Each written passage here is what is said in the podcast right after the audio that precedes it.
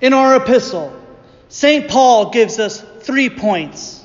He speaks about the enemies of Christ and his cross, our true and everlasting citizenship, our conduct as those whose allegiance is to the Lord Jesus, and the end result of each. Let us therefore take up these matters, and by the bright radiance of his word, have our hearts and minds illuminated as to their meaning for us. O Lord, sanctify us in your truth. For your word is a lamp unto our feet and a light unto our path. In the name of the Father, and of the Son, and of the Holy Spirit. Amen. The apostle speaks of those who are the enemies of Christ and his cross. Their God is their belly, and they glory in their shame. They do not bear the fruits of repentance, but instead of lives of self gratification and sin, which make a mockery of Christ's atonement, and that which is shameful, which should be hidden away. These mockers revel in. At least Adam and Eve had the decency to try and cover themselves with fig leaves and hide their sin. But now, even as then, there are some who try to use the blood of Christ as a license to continue in sin and perversion. The thought goes, well, Jesus shed his blood and God forgives, so I'm okay. Or a similar thought Christ has abolished the law, so all of those old commandments are no longer in force. That which is shameful is held up as wonderful, and that which is sin is held up as virtue. Woe unto those who call evil good and call good evil. And all of these things have in common the fact that those who walk in this way have their minds set on earthly things. I'm sure you've heard of the saying, you are what you eat. In a similar way, those who have their minds set on earthly things, the material goods, pleasures, and passions of this life, do not consider heavenly things. They do not have as their priority the cross of Christ, his body broken and blood shed for the forgiveness of sins, that mankind would live under him in everlasting righteousness, innocence, and blessedness. The first commandment tells us that we are to fear, love, and trust in God. And so, if someone has their mind set on earthly things, if they put their fear, love, and trust in anything on this earth, whatever it may be, they have made that thing their God. And let's call it for what it is it's idolatry. And Paul, he tells us about the enemies of Christ who despise both his law and his gospel. He tells us that their end is destruction. On the great and terrible day of the Lord, sitting upon his judgment seat, Christ shall tell them, Depart from me, you workers of wickedness. For that which they desired in their life, to live without God, they shall receive an eternity. And that which is their punishment for lawlessness, they shall be given, suffering in the fires of perdition. For they did not listen to the Lord Jesus when he spoke. Do not fear those who kill the body but cannot kill the soul. Rather, fear him who can destroy both soul and body in hell. But lest you think yourself better than these, let us look into the mirror of the law and examine our own acts of betrayal against the cross of Christ. God has given us, has given you everything you need for this body and life. It is from our Father's gracious hand that we receive our daily bread and bless Him for it. But how often do you sweat and fret over your bank account, your stock value, the state of the economy, when Christ has told you that our Heavenly Father gives good things to those that ask of them? And in a land of prosperity such as ours, many take for granted food and drink, house and home. How often do you indulge your base instincts and do what gives pleasure and satisfaction now, regardless of the consequences, abusing your body with overindulgence until it is broken and no longer healthy? And all this while the poor suffer from starvation and want. Repent.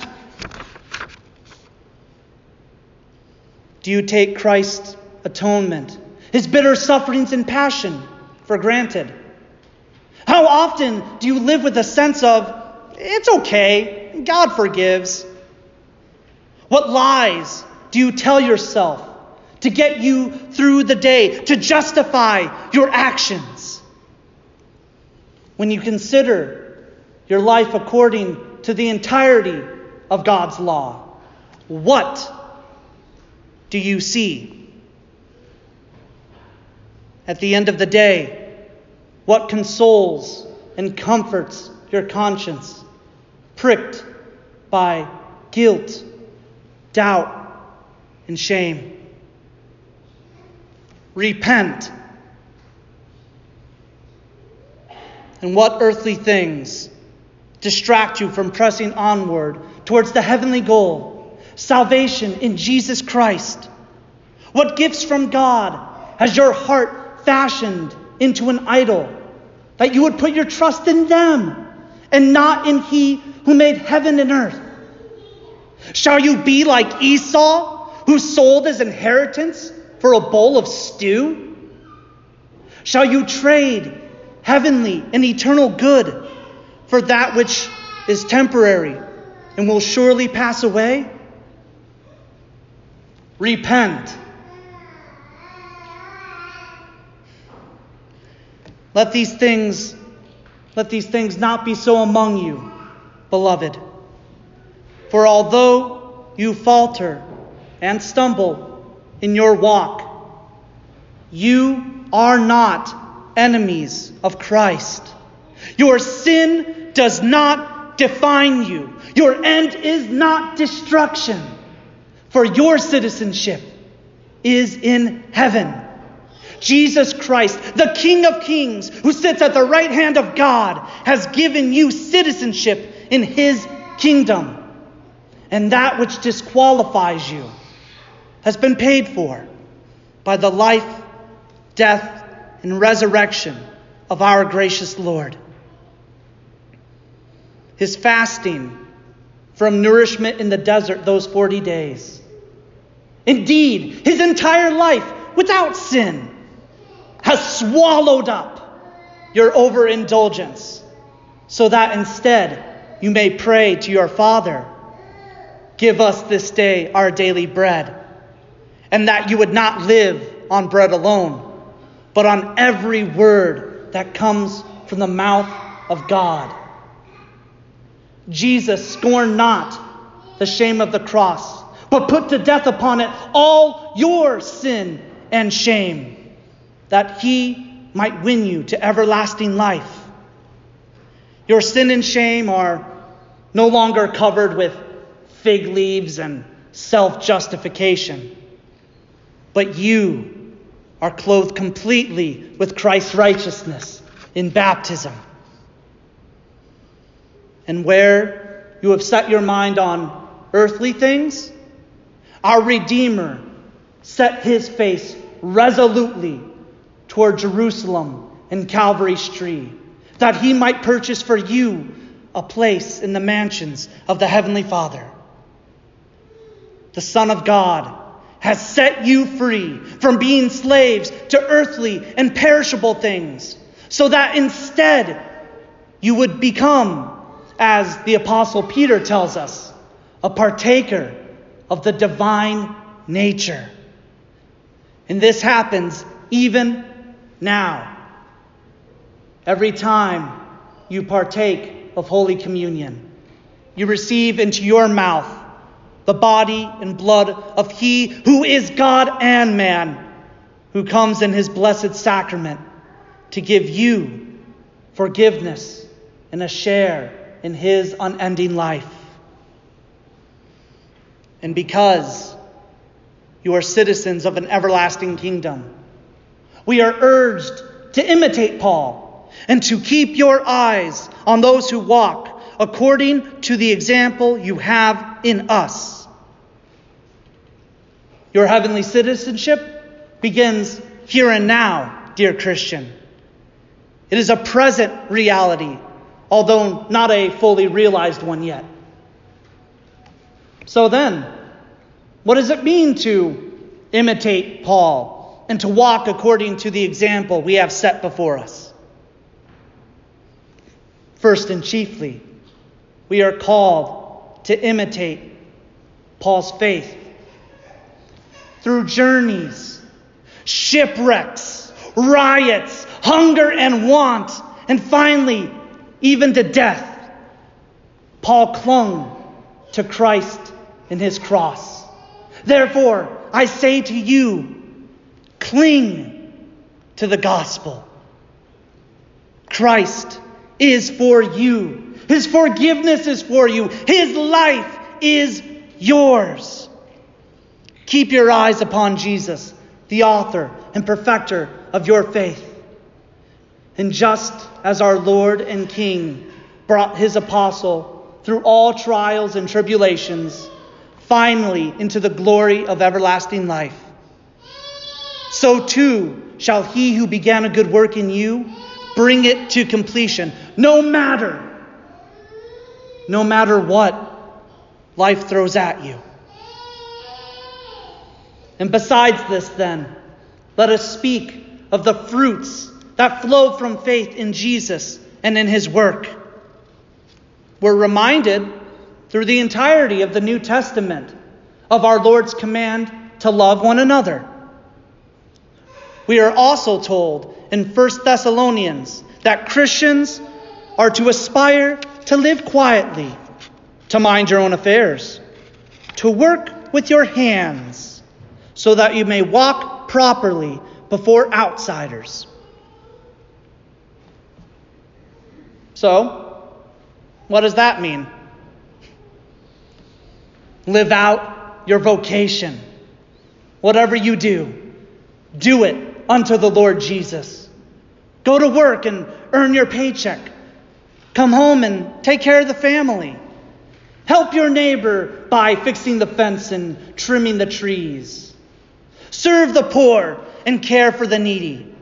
Come to church to receive God's gifts and sing his praises. All of these things done in faith are good works, pleasing in the sight of your Father. You have been given such a great gift in Christ. Let your joy overflow in love, that others may see your good deeds and give praise to your Father in heaven. And finally, we await a Savior, the Lord Jesus Christ, who will transform our lowly body to be like His glorious body by the power that enables him even to subject all things to himself. Beloved citizen of heaven, endure and run the race that is set before you. Though the journey is long, and we know the day or the hour, the time is surely coming soon. our Lord Jesus Christ laid down his life and took it back up again. And he has promised us a body like his. Can you even imagine it? Can you? Think about the Easter stories about how Jesus just appeared before people and in different places, all at the same time. The physics of it don't matter because the glorified body of the resurrection belongs to the age to come. Yours shall be a body that shines brighter than the stars in the sky.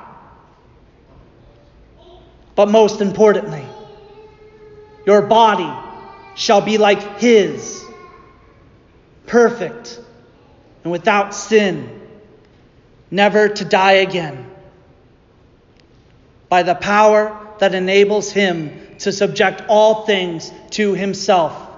Our Savior will raise and glorify your body.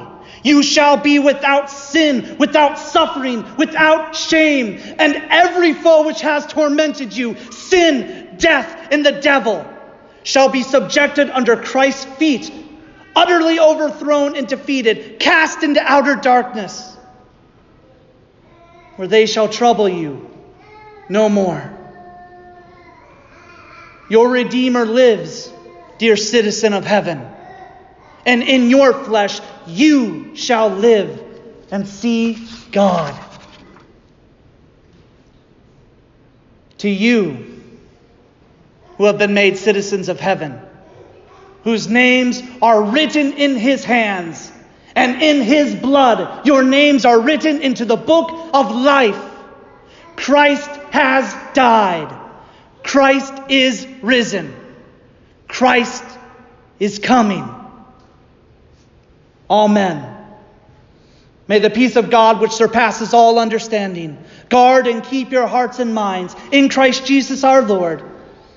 Amen.